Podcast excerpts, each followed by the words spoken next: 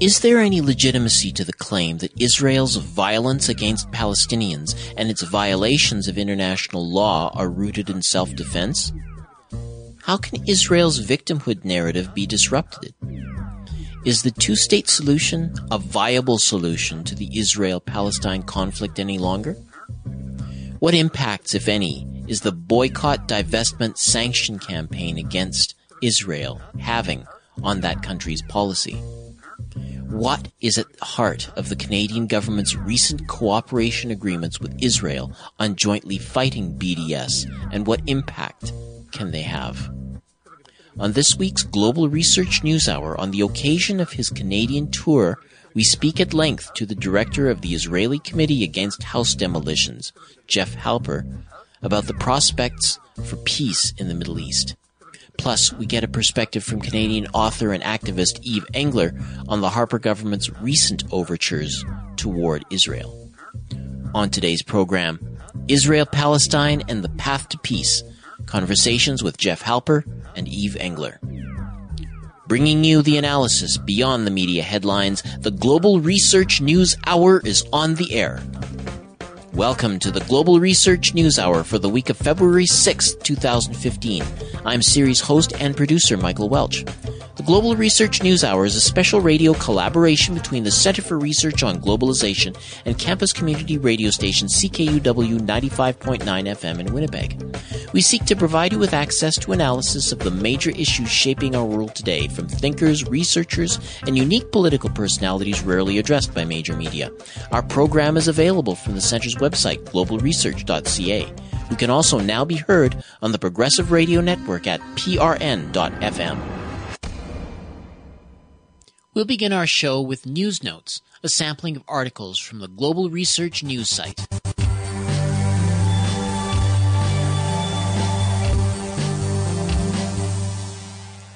Saying he believes a medical condition gives him only a few years to live, and that he fi- is filled with remorse, Dr. Udo Ulfkotte the editor of Frankfurter Allgemeine Zeitung, one of Germany's largest newspapers, said in an interview that he accepted news stories written and given to him by the CIA and published them under his own name. Ulfkotte said the aim of much of the deception was to drive nations toward war. Dr. Ulfkotte says the corruption of journalists and major news outlets by the CIA is routine, accepted, and widespread in the Western media, and that journalists who do not comply either cannot get jobs at any news organization or find their careers cut short. Dr. Ulfkotte is the author of a book currently available only in German, Bought Journalists. Aged 55, he was also once an advisor to the government of German Chancellor Helmut Kohl. The book has become a bestseller in Germany, but in a bizarre twist, which Ulfkotte says characterizes the disconnect caused by CIA control of the Western media, the book cannot be reported on. That's from the article. Editor of major German newspapers says he planted stories for the CIA by Ralph Lopez, posted February 4th, originally appearing at Reader Supported News. A report submitted to the United Nations Security Council by UN observers in the Golan Heights over the past 18 months shows that Israeli Defense Forces, IDF, have been in regular contact with Syrian rebels, including Islamic State, ISIS militants. Citing the UN report, Haaretz noted that there have been several instances detailed in the report that shows close ties between Syrian armed rebels and Israeli army. A statement issued by a group of Druze activists accused the Israeli government of supporting radical Sunni factions such as the Islamic State, or ISIS.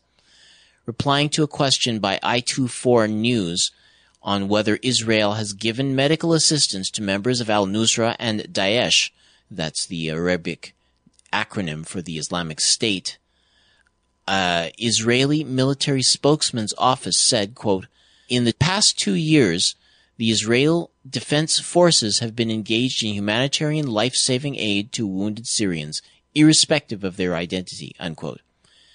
That's from the article Israel supports Syrian Al Qaeda rebels, including the Islamic State. UN report by John Lee Varghese, posted February 4th, originally appearing in the International Business Times.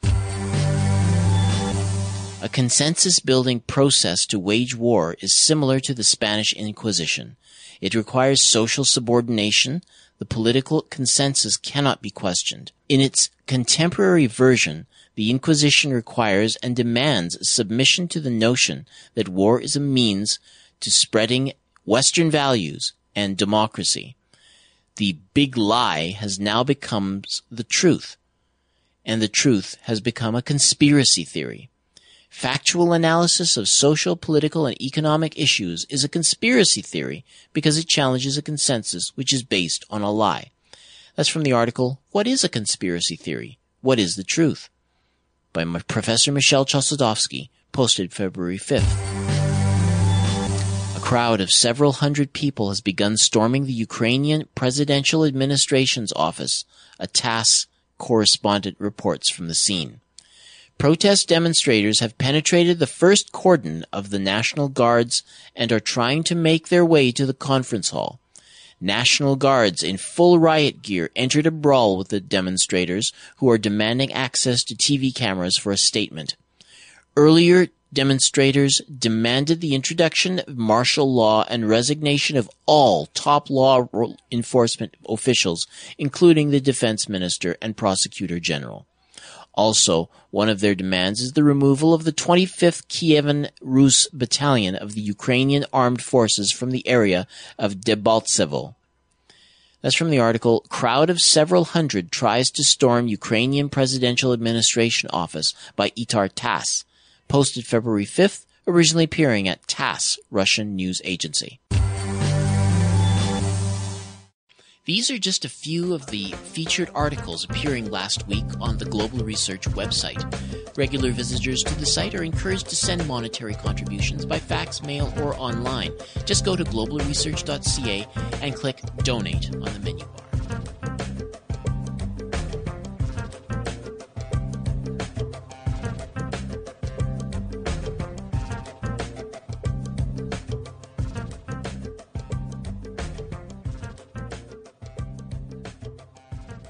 Well, I'm joined right now by Jeff Halper. He is the coordinator of the Israeli Committee Against House Demolitions and a leading figure in the Israeli peace movement. He was nominated for the 2006 Nobel Peace Prize and has published numerous books and articles uh, while working tirelessly for peace. And uh, he uh, is uh, these articles can be found at the website www.icahd.org. He's currently on a cross Canada tour uh, in which he's speaking about the, the current situation in Israel Palestine. Uh, so, Jeff Halper, I've caught him in, uh, in the middle of his tour. Uh, he's currently in Ottawa. How are you doing, Dr. Halper? All right, I'm holding up. Excellent. Okay, uh, just you do you want to just uh, first of all maybe start off with a, a, a little bit of a backgrounder? Uh, why did you choose to structure your activism around preventing house demolitions? Well, we in fact um, are an Israeli peace organization that fights the entire occupation. And we're trying to even be, be involved in conceiving what a just peace would look like overall between Israelis and Palestinians. But occupation is very abstract for most people. And so the house demolition issue kind of makes it much more visual and concrete. You know, here's a family. Uh, here come the Israeli army and the bulldozers, and the home is demolished. And what happens to the family? So the house demolition issue um, um, kind of encapsulates the conflict itself because there's a connection be- between home and homeland. So if you say to people, as Israel has since 1940, since 1948, Israel's demolished something like 120,000 Palestinian homes. Uh, about 48,000 since the occupation began in 1967, 18,000 just this summer in Gaza during the attacks on Gaza. So if you deny people a home, individually or collectively, the messages get out. And so we found that the house demolition issue isn't only a kind of a sub issue of the occupation, but in fact, it's the essence of the conflict. And by helping Palestinians remain in their homes, by rebuilding homes, we've rebuilt 187 homes as political acts of resistance. Um, and by using house demolitions as a way of exposing how the occupation works and what Israel's intentions are, uh, we found it really a very effective tool in in making the occupation both both more clear to people, uh, also to make Israel accountable for what it's doing, because Israel's a strong party, and not only that, but you know Israel has framed the whole conflict in a way that it's the victim, and the Palestinians are the terrorists. And what you see in the house demolition issue is it's the opposite, and that is that. Um, only one half of 1% of the homes demolished had anything to do with terrorism. They're all homes of innocent people that Israel is simply demolishing either in military invasions or because it won't allow them to rebuild homes. And uh, and so it's a proactive policy of a strong Israeli government uh, over people who are not terrorists, people who are simply normal people who want homes in their land, and Israel won't allow it. Hmm. And it seems to be a, a, consensus. It doesn't matter who gets elected to power. The uh, the home the home, house demolitions and, and, the occupation continues. I mean, is there any significant uh, de- deviation between the different uh, you know parties that have occupied power? No, no. It's it's a constant uh, whether it's Labor or Likud or any other party, it's just a constant. And it also doesn't matter if you're in negotiations, it doesn't matter how sensitive the moment might be and you're trying to build trust between the sides. Nothing matters. It's an absolute constant. In the last in, in the last 3 days, Israel's demolished close to 50 Palestinian homes you know, more than a hundred people have been left. Much more than a hundred people have been left homeless. It's relentless. It goes on and on and on, and it doesn't only happen in the occupied territory. In fact, Israel demolishes more homes of its own citizens, who are Arabs, either Palestinians or Bedouins, than it does in the occupied territory. So, to the degree that it's a part of an ethnic cleansing process, of what Israel itself calls Judaizing the country and taking Palestinian land and either driving them out of the country or driving them into little enclaves in the country. It's a constant with all Israeli governments. There's never been a government that declared a halt to house demolitions. Hmm. And uh, the, the house demolitions are exclusively of Palestinians homes. Exclusively. I mean, Arab, uh, you know, Palestinian or Bedouins. I mean, now there's less and less of a difference between the two, but um, never ever of Jewish homes. I mean, occasionally you'll have, you know, a settler will set up a, a shack on a hilltop on top of a, on, on a Palest, on Palestinian land.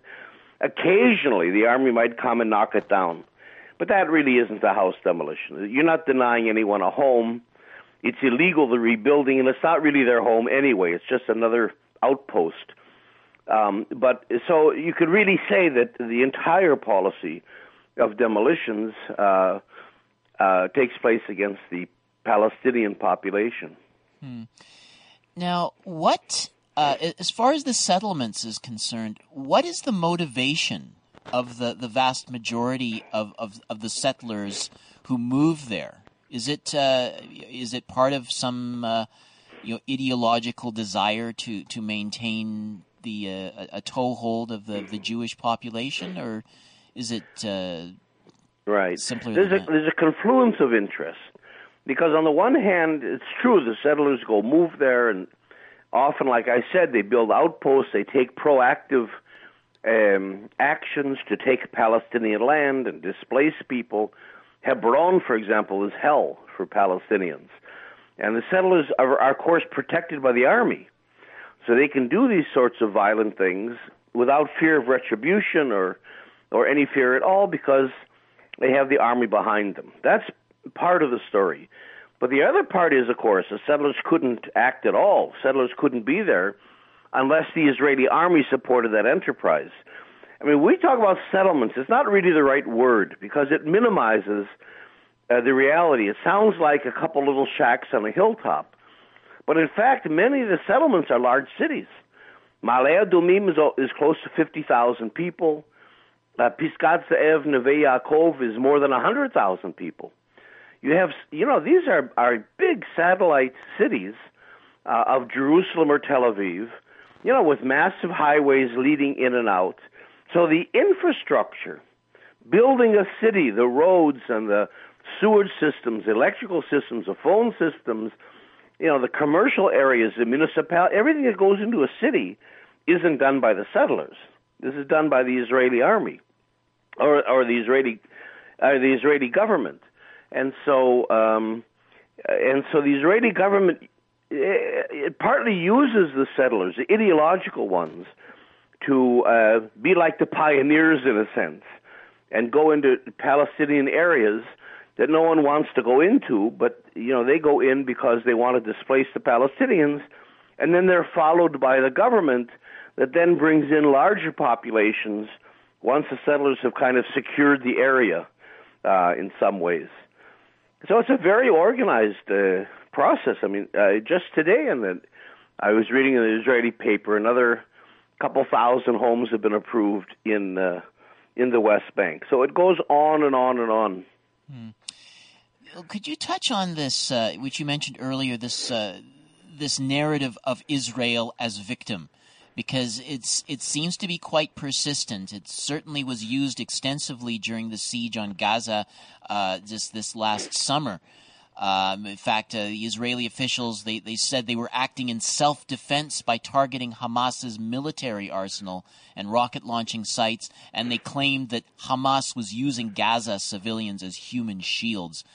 Uh, I, I, think it's very important to, to kind of you know deconstruct that. That's right. Well, we yeah, because or we call it reframing the conflict. Um, you know uh, what Israel uh, does is it presents it presents a picture where there's no occupation. I mean, you could actually put the whole Israeli case, the way it presents it, in one sentence, which is a pretty powerful thing to do if you're on the radio and you only have a couple sentences. The Israeli case is Israel is a small, white European, so there's a certain racial undertone here it's a small European democratic country besieged by Arab Muslim terrorism. That's it. In that in that one sentence, you hit every single buzzword, and of course, the word that's missing from that sentence is occupation. So it's all depoliticized. You know, it's as if in Gaza uh, they're just shooting rockets. It's as if there's no there's no occupation of 47 years as if these people aren't refugees of 1948. It's as if there's no uh, boy, you know, a, a siege on Gaza for the last 20 years. All that is gone, and Israel becomes the victim, which of course dovetails with the whole, you know, kind of image of Jews as victims. Um, so it builds on that as well, and of course Israel brings a Holocaust in every every chance it gets so that you have a, a weird situation where the reality is turned on its head. You have a, a strong country like Israel with a strong uh, economy. Israel is the third or fourth largest arms exporter in the world. It's the it's the fourth largest nuclear power. Israel has something like 300 nuclear warheads. It has six nuclear submarines. It's it's and it's the occupying power. The Palestinians are occupying Israel. So you put all that power together, plus occupation, and yet you come out as the victim.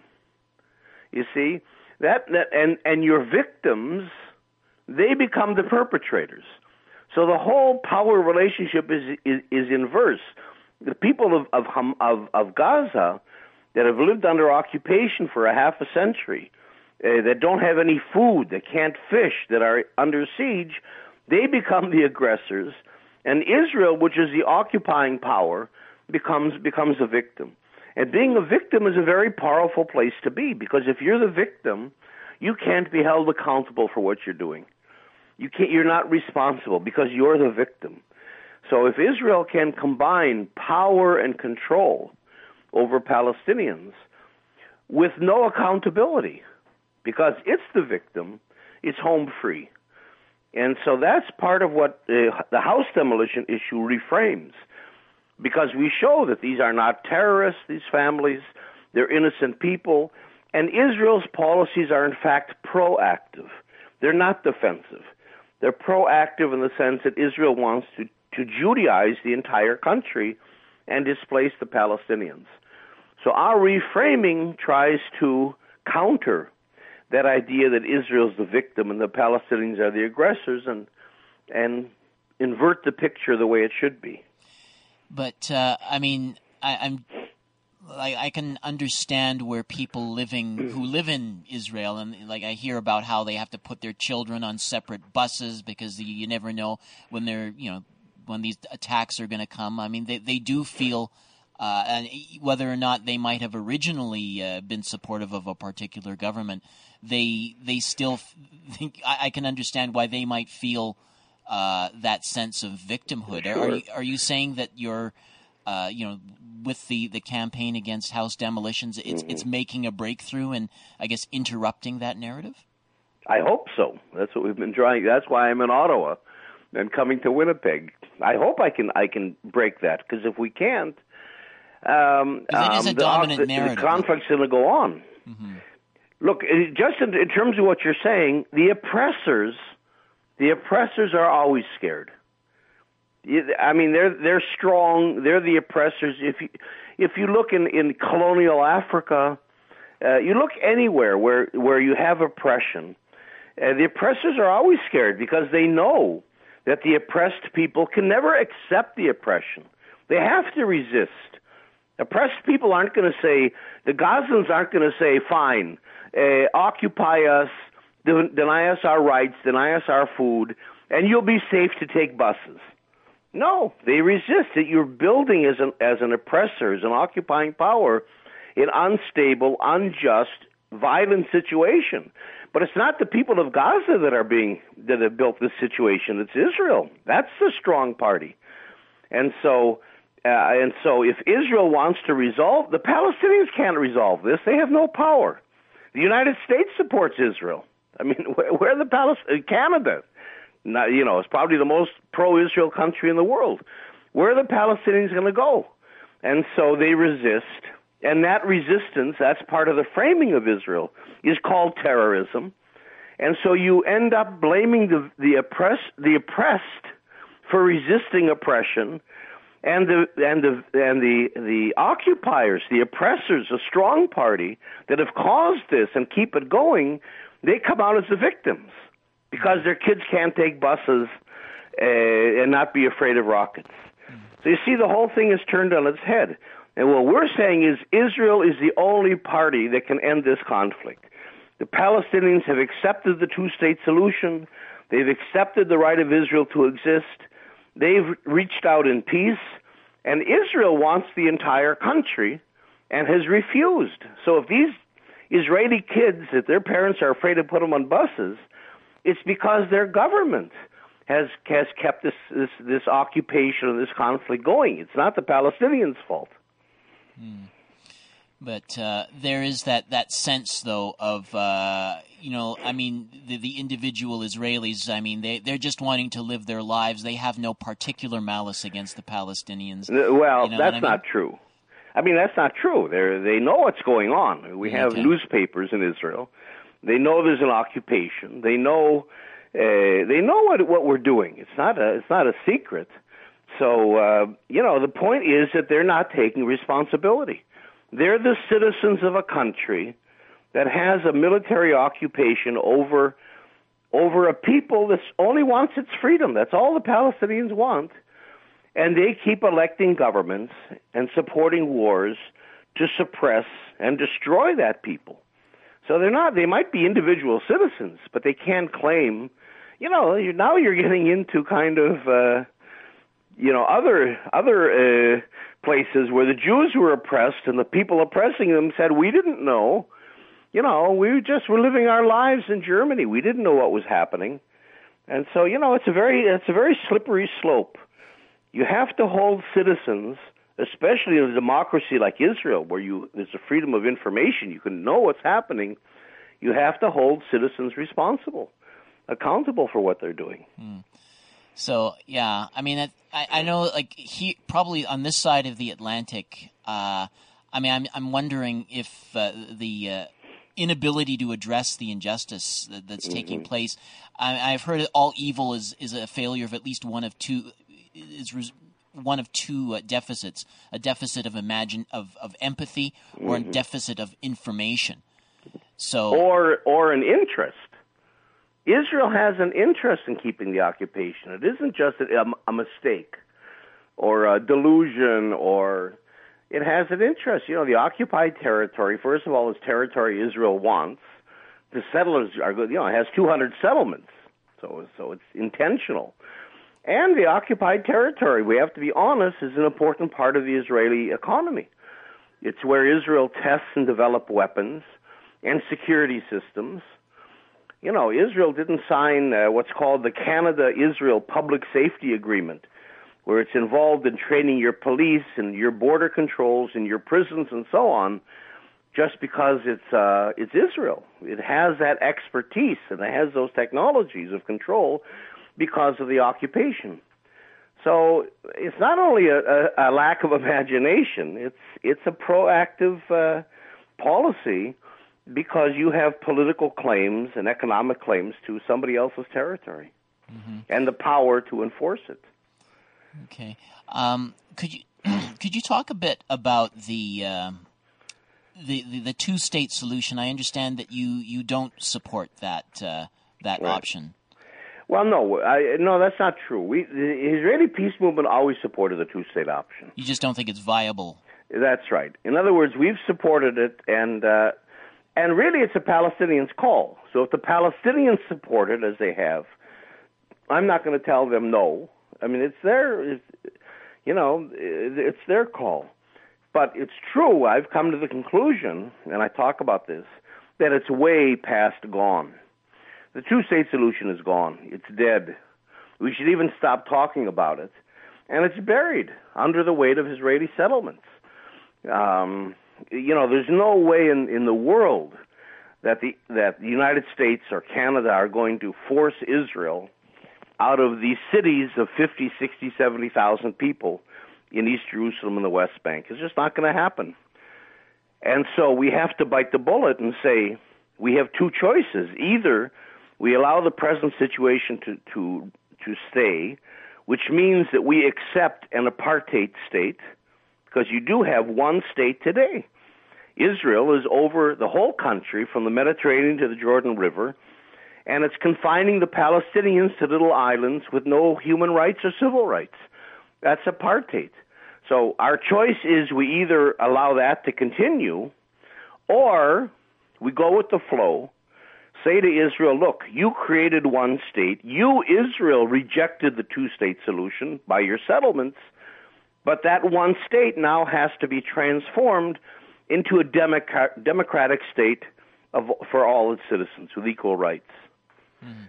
And the whole idea of a democratic state of equal rights shouldn't be such a foreign idea to Canadians. I mean, you know, democracy is what you guys are trying to promote in the world. Here's a people, the Palestinians are saying, please, we want democracy, we want freedom and uh, Canada is selling them instead uh, apartheid.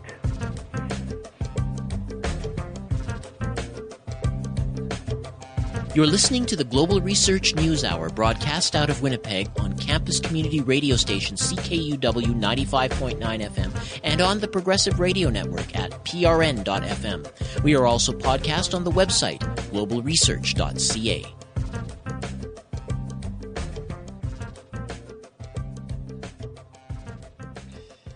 do you do you have any insights into um, what the uh, what uh, impact the boycott, divest, sanction is having? Is it is it uh, uh is, is, it taking hold? Is it uh, leading to right. a, in a positive direction? I think so. The boycott, divestment, sanctions movement, the BDS movement, is very important. We've always supported it um, because it's the way you know states are not carrying out their responsibilities. States say we're responsible for for foreign affairs. We make wars. We have an exclusive right. But look at the world, the way it is, and look at Israel Palestine in particular, where where states like Canada and the United States have allowed this to go on and still support Israel in its occupation after all these years. So at some point, civil society, people, churches, trade unions, students, university groups, political organizations, the average citizen has to stand up and say no. We we're committed to democracy, we're committed to peace, a just peace, and we're going to do something to push our governments if they're not going to do this themselves. Uh, and in, in a way that I think I've discovered an iron law, and that is that governments will not do the right thing, period, unless they're pushed by the people. So BDS is that pushing, and I think it is having an effect. Less of a of a of a of a financial economic effect. I mean, Israel's a, a tremendously powerful country, and and its military industries do very well, thank you, without BDS. But morally, I think it I think it it calls attention to the immorality of the occupation and how it's structured and how it's financed. And it gives people, even if you're not buying lettuce from Israel, it gives people uh, an opportunity to say, I'm not going to participate in this. I don't want my country to be complicit. And uh, I think from that point of view, it really is having a great effect in terms of changing public opinion uh, about the conflict, and I think that's what Israel is very concerned about. Hmm. Dr. Halper, could I get you to compare the, the current situation uh, in Israel with South Africa? I mean, some of the. Uh, right. Um, are, are, there extra challenges with Israel, the situation in Israel that didn't exist with South Africa? Are they the, different in any conceivable way? Because they both constitute right. apartheid regimes, right? That's right. No, and we make a, a comparison. I mean, there's certainly not a one to one correspondence, but look, essentially, in international law, apartheid um, is defined by two elements. One is separation. That's the apart, uh, you know, apartheid. So it's when one population separates itself from the others. And then that population creates a permanent institutionalized regime of domination. In other words, it's not discrimination, it's a regime where the way it's structured, the rules, the laws, are to keep one population dominant over another. And that's certainly that's completely what you have in Israel over Palestine.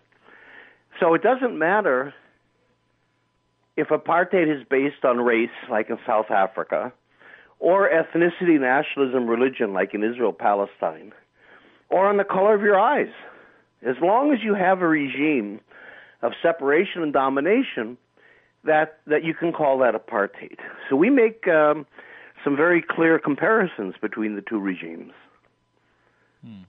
Now, I know that we have. Um, we we were living right now. I mean, with we had the 9/11 attacks.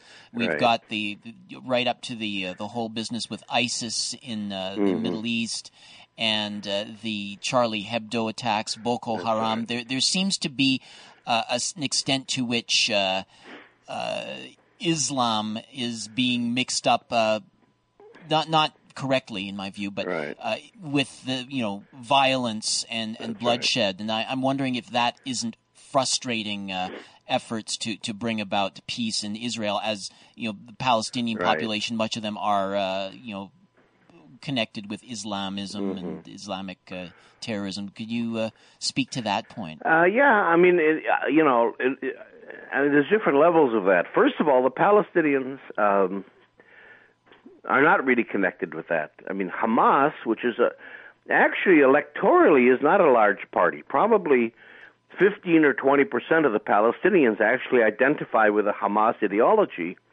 but Hamas is the Muslim Brotherhood. It's not Al Qaeda and it's not Hezbollah, and it's not, Shiite, of course. So, you know, Israel's attempt to conflate everything. Netanyahu gets up and says Hamas is Hezbollah, Hezbollah is Al Qaeda, Al Qaeda is ISIS, ISIS is the Chechens, and it goes on and on and on. Is simply stupid, and and not and he knows it's not true. He knows it's, it's demagogic, demagogic because there's some very real differences um, between those groups. But Hamas is not a part of that whole uh, terrorist. And as a matter of fact, the uh, European Court of Justice just ruled that Hamas, in fact, is not a terrorist organization. So it's being taken off the terrorist list in Europe. Um, you know, it, it's a resistance organization, that's true. And it uses violence sometimes in ways that it shouldn't. It shouldn't throw rockets on, on civilians. That's true as well. But nevertheless, uh, the attempt of, of the global north, including Israel, to characterize all resistance to neocolonialism, to exploitation, to capitalism, to occupation, to apartheid as terrorism is simply self-serving. And in fact, and in fact, the states, you know, the, uh, you, the United States, Europe, kill far more innocent people than do these so-called terrorist groups. I mean, the United States and its coalition of the willing has killed more than a million innocent people in Iraq. I mean, Al Qaeda could never dream of doing something like that. So if you actually define terrorism by killing innocent people, these self-righteous states that are calling others terrorists are in fact are in fact the perpetrators. And not only that, but a lot of the terrorism, a lot of the violence that exists, uh, as irrational and terrible as it is, is still a reaction to neocolonialism. The European countries, uh, you know, set up government, fake governments, fake states, fake borders, dividing people not only in the Middle East, in Africa, in Latin America, and other place, other parts of the world that j- until today are generating conflict. So in many ways, um, and and of course the, the the global north is also involved in arming one side against the other. So so you're in a situation where you still have neocolonialism. You still have the global north trying militarily and economically to control peoples, and I think, you know, it's not taking the right form in a way, but I think a lot of this violence are peoples trying to take their lives back, take their cultures back, reorganize their parts of the world the way they want. And they're being so I, I really you know, I don't like the word terrorist. It's not a human rights term. It's it's a loaded term, but it certainly covers the fact that the global north, our so-called democratic white countries, are much more exploitative and violent towards innocent people than these terrorist groups are. Now, the the fact that there's been so much, uh, I mean, we've seen with the sieges in Gaza, uh, and and of course the the, the house demolitions uh, throughout uh, Israel and the occupied territories there, there seems to be a, a, a it's not just a, um, that they're uh, waging violence, but it, it, seems as if there's they're, they're fostering a, a mentality of, of cruelty and even mm. uh, racism. Right. Could, could you speak to that point? I mean, what, wh- why is it that they would be uh, so intense in their attitudes to to to marginalize uh, people this way, to to reduce right. them to the, even second class citizens seems a little bit uh, uh, right. considerate. You know what I mean? Well, you know, um, you know, when you're a small, uh, I, I don't think they represent very much. Okay, one sec. So when the, when you have small groups, um, you know, it, it, there's a vacuum here. You don't have uh, normal governments in these countries, uh, uh, you know, partly because, uh, again, the global north, led by the United States, determine, you know, they do regime change. They decide who's going to be the government, who's going to be the head of state, who's going to get armies. They have no no compunction about arming resistance groups to legitimate governments. Uh, you know, the whole thing is is completely um, um, completely turned around in in the third world.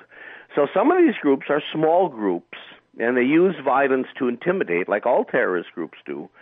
Um, and part of that is probably from their weakness, the fact that most people don't support them.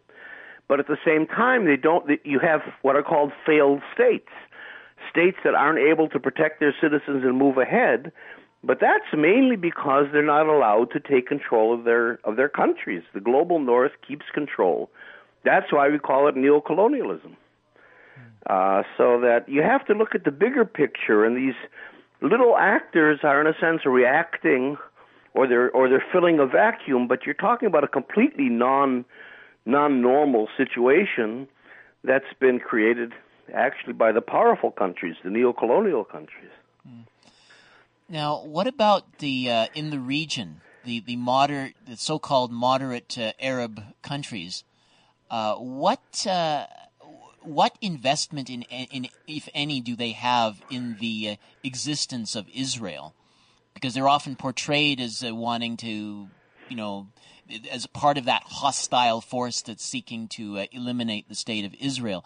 What do they have, in some sense, uh, an, an, investment uh, in, in, in maintaining Israel uh, for for in in the name of domestic or, or other reasons? Well, I mean, if you look at it, we talk about the Israel-Arab conflict, but in fact, if you look at it, uh, there's no. If you take out the Palestinian issue, there's no greater common foreign policy goals than that uh, than those between Israel and these conservative Arab states. I think Israel is closer to Sisi in Egypt than it is to Canada. It's close to Saudi Arabia. It's close to the Gulf states. It's close to uh, to the conservative regimes because they're all worried about the same thing, and that's the people, the people, and and economic development, and uh, you know these are like little puppet regimes of the global north. Many of them. I mean, Israel not only gets four billion dollars a year in arms, Egypt gets about two and a half billion dollars in arms from the United States. So you know, it's it's again this manipulation that's happening that deprives the peoples of the region their right to, to self determination, to rule their own lives. And so these are all, you know, Saudi Arabia just bought this year $74 billion of arms from the United States. So these aren't real countries. These are gangster cliques that are all kept in, uh, in power uh, by the global north because they're self serving. And Israel's a part of that. You know, they, they get along very well with Israel. Israel hasn't had a war with an Arab country for for for 40 years. Hmm. Uh, you know, and then the Palestinians get in the middle because the Palestinians want democracy, they want freedom. Other Arab peoples are looking to them as a model, and Israel and the Arab governments are very afraid of the Palestinians. Uh, so these, you know, these regimes really don't have much legitimacy. Maybe uh, if you could uh, just give us a, a, breakdown of, of some of the main points that you've been emphasizing through your tour. Uh, I know that the, uh-huh. you're talking about the current crisis. What, what, are the main things you want Canadians to, to, to talk about, to think about? Well, I guess the big picture is that that this is a conflict that um, um, that's not only affecting the, the wider Middle East um, you know, and has to be urgently resolved. I mean, uh, John Kerry said not long ago that you're not going to get to the bigger problems of the Middle East, ISIS, Iran, Syria, the whole meltdown in the Middle East, until you resolve the Israel-Palestine conflict. It doesn't cause them all, but it prevents us from going on and stabilizing the wider Middle East. So there's an urgency. But beyond that, of course, this conflict disrupts the entire international community. I mean, Canada is scared of uh, you can't get on an airplane with a toothpaste tube. So obviously, this in all you know, Canada is is securitizing. It's inviting Israel into your police systems. Your cities are being are being securitized. Um, there's this whole paranoia about security here and militarism and so on. Uh, which feeds into neoliberalism, of course. And this whole, so the whole conflict just feeds into an oppressive system that finally gets to Winnipeg. it's not confined to Gaza. There's a real connection. Uh, and, you know, the Gazans are not the end users of Israeli weapons. The, the people of Winnipeg are the end users through their police, through your police forces. And so my message is not only is this an important issue to resolve the Israel Palestinian conflict, but for, in a global sense, um, resolving this and these other conflicts will go a long way towards securing all our lives in a just way. We have to redo the whole international system in a way in which people really have a stake. People really have freedom. People really have economic ability. And and the world that the global north, including Canada, has constructed is the world of violence and warfare and division and uh, unfreedom. And uh, that's what we have to call attention to, I think. So I see the Israel Palestine conflict is kind of a microcosm, kind of a mirror of a much larger reality in which Canada is not playing a positive role. Well, Jeff Halper, I want to really thank you for you've been very generous with your time. Uh, I know you've got some a lot yeah, of things yeah. going on today. Uh, thanks and um, good luck for the rest of your tour, and uh, look forward to seeing you when you swing through Winnipeg. Okay, great. Thanks for having me on. We've been listening to noted peace activist Jeff Halper, past nominee for the Nobel Peace Prize and co-founder and director of the Israeli Committee Against House Demolition. Dr. Halper has been touring Canada for the last couple of weeks. He will be visiting Winnipeg Sunday, February 8th and Monday, February 9th and locations further west in the days to follow. For more information about Jeff Halper and about the tour, visit www.icahd.org.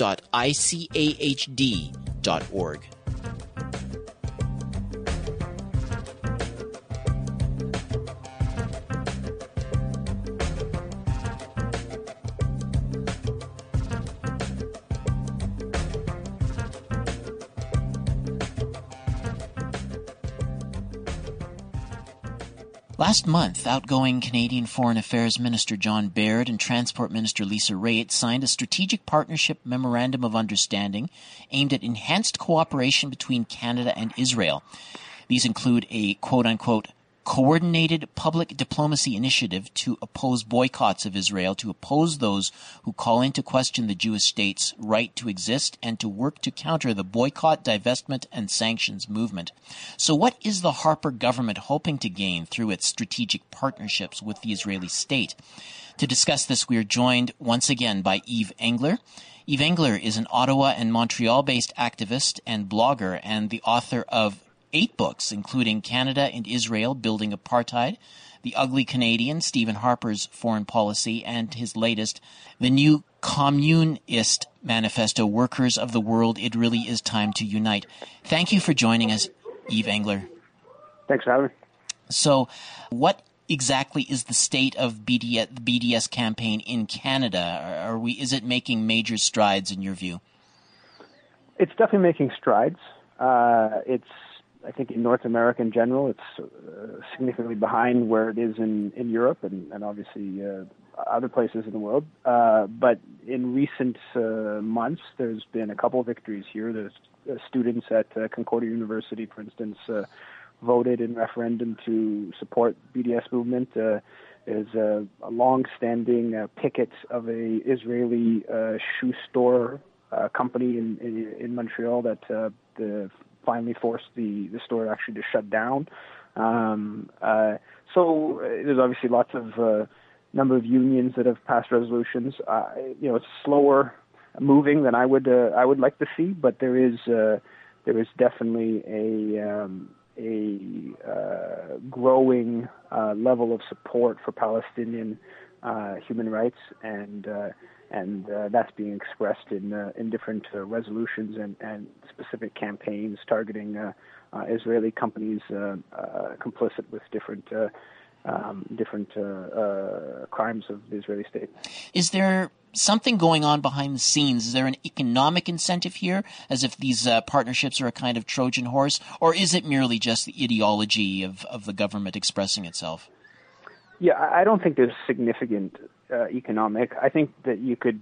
Uh, it's possible that the current agreement on BDS is really uh, seen as a, a, sort of way to, in, in the lead up to the upcoming election, to win favor with uh, uh, in a couple of ridings where there's a significant uh, number of, of Jewish voters. I think that's certainly a possibility. I don't. I mean, at one level, the passing a, or signing an agreement with with Israel to that says it will uh, will combat the boycott, divestment, sanctions campaign is is completely outrageous. Um, and the idea that the Canadian government would be uh, trying to target social movements and international accords is, is quite frankly uh, bizarre. Um, but at the other level, it's sort of kind of irrelevant. Um, it's it's it's just a the conservative government further affirming that they uh, support all crimes of the Israeli government. They they support uh, Israel's right to to dispossess Palestinians. Uh, I guess forever. Um, um, so it's it's not it's just a it's a ramping up of something that that they've uh, they've uh, been doing for a number of years here. So I, I don't think it's going to have any impact or have very little impact on uh, most uh, Palestinian uh, solidarity work. Uh, I think it probably does. it is somewhat. Um, it will sort of contribute to a sense of disenfranchisement with some within some of the Muslim community in Canada that uh, and and make them more wary to to uh, to, uh, uh, to take up the uh, the Palestinian cause, and I think that's been one of the conservative government's um, intentions with a lot of this policy. For instance, uh, their role in uh, in labeling Irfan, uh, a, a charity, a Toronto charity, a, a, a, Muslim charity based in Toronto, as a terrorist organization. Um, what, what, the point there is, in large part, is to is to sort of scare um, the uh, the Muslim community against uh, against taking up the Palestinian cause. So so the the recent accord with Israel maybe maybe should be seen partly in light of the the the, the upsurge of uh, fear of of uh, jihadism or, or, or what that the, the Harper government is really sort of going on about. But uh, yeah, I don't I don't think from from the standpoint of um, of the bulk of the boycott, divestment, sanctions movement, which is tends to be sort of based around universities and and uh, and left wing organizations in Canada. I don't think this has uh, much uh, will have much uh, much impact. Mm. But of course, we do have uh, like there's the recent anti-terrorism uh, bill that was uh, presented. Do you see this uh, the, the, partnership agreement with its uh, you know views on BDS as somehow feeding uh, that national security agenda? Yeah, yeah, I think it. I think it can. I think. I think that you know there is a, there's been a, a couple of documented examples where where CSIS agents have uh, have been going to the houses of of uh, prominent uh, pro-Palestinian activists and have been uh, interviewing the friends of of prominent pro- pro-Palestinian activists. Uh, so so this would you know sort of continue down that path or, or embolden uh, CSIS agents um, to or RCMP agents to uh, surveil uh, pro-Palestinian activists, and I think for sure there there is uh, it would you know contribute to that. But but I don't like I said again. This is just uh, this is example number number 20 or more of the Harper government you know directly you know trying to pass resolution at the at the House of Commons uh, condemning uh, Israeli apartheid week or uh, you know their their their whole uh, campaign around uh, the new anti-Semitism. This is just a, a further uh, example of a long-standing uh, um, uh, campaign that that I'm not sure will have all that much impact um, in and of itself, but you know, taken as a whole, it clearly is is creating a very hostile climate for those who want to to stand up for to Palestinian human rights.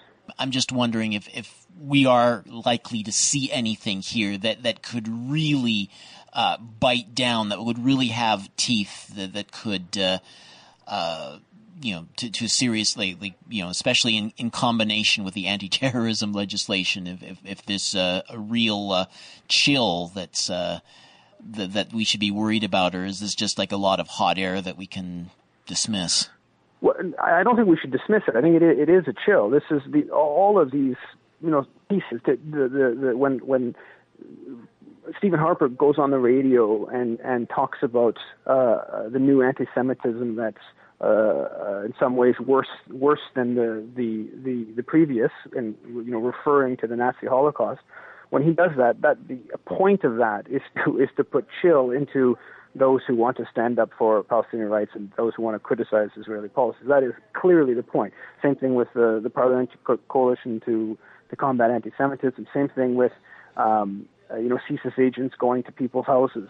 Uh, same thing with uh, uh, the government, uh, you know, denouncing, putting out press releases denouncing the Canadian boat to Gaza, uh, and obviously the the this the new legislation around uh, uh, combating terrorism or is is is uh, you know they're they're setting up the climate whether they are able to pull it off legally, but they're they're selling, setting a climate where you know standing up for you know saying saying that uh, that you know uh, Israel's uh, has much more blood on its hand than Hamas does, which is you know considered a listed uh, terrorist organization in this country, which is a you know a, a basic fact.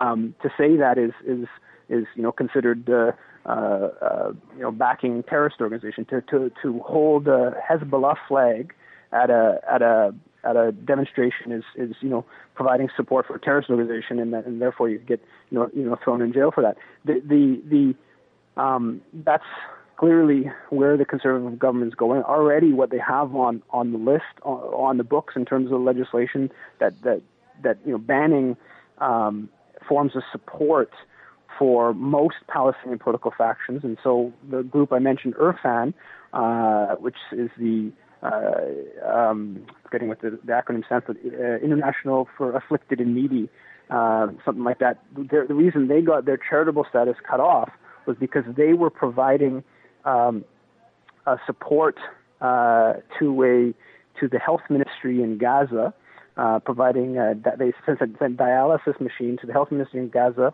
and they also were providing support to orphans in Gaza. Um, the money for the orphans went through the post office, as is common uh, in many places. Uh, the post office is run by the by the government in Gaza. The government in Gaza is Hamas. The dialysis machine went to a hospital in Gaza. The the again Hamas as the elected authority in Gaza was uh, running the the uh, the health ministry. So they were seen as they lost their charitable status because they were seen as supporting Hamas. Uh, and then when they tried to challenge their the uh, the um, campaign of them losing their charitable status, the Harper government listed them as a terrorist organization. So this is the first, as I understand, the first Canadian-based organization that's been listed as a terrorist organization. It's completely ludicrous. Um, their lawyer that's that's challenging this can't even it, he, he can't be paid because it's um, it's unclear if that would be taking material support from a terrorist organization, and then he would then be uh, in, in defiance of, of the law. So it's all, legally speaking, it's all quite a murky territory. But the, the you know the impact is is certain to, certainly to send a chill, um, particularly again within the Muslim community uh, of those who who uh, who are you know standing up for Palestinian human rights. Um, but you know broadly again among the population in general, um, it's a you know it's a way of uh, extreme support for the uh, expansionist uh, Israeli state. Well, chilling indeed. I think we have to leave it there. But uh, Yves Engler, I want to thank you very much for once again sharing your thoughts with us on this interesting political dynamic. Thanks, Abby. We've been speaking with Yves Engler, Montreal and Ottawa based activist and author. Yves Engler's website is yvesengler.com.